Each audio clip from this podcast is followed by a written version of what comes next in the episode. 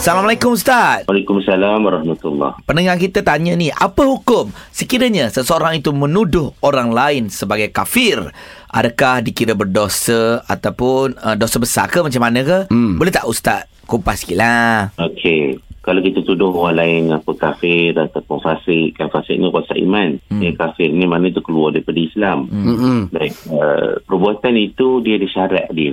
Sebab ada hadis Nabi SAW, hadis hadis sahih dalam Imam Bukhari. La yarmi rajulun rajulan bil fusuq wa la yarmihi bil kufri hat, uh, apa illa irtada alaihi illa yakun sahibu kada ali. Hmm.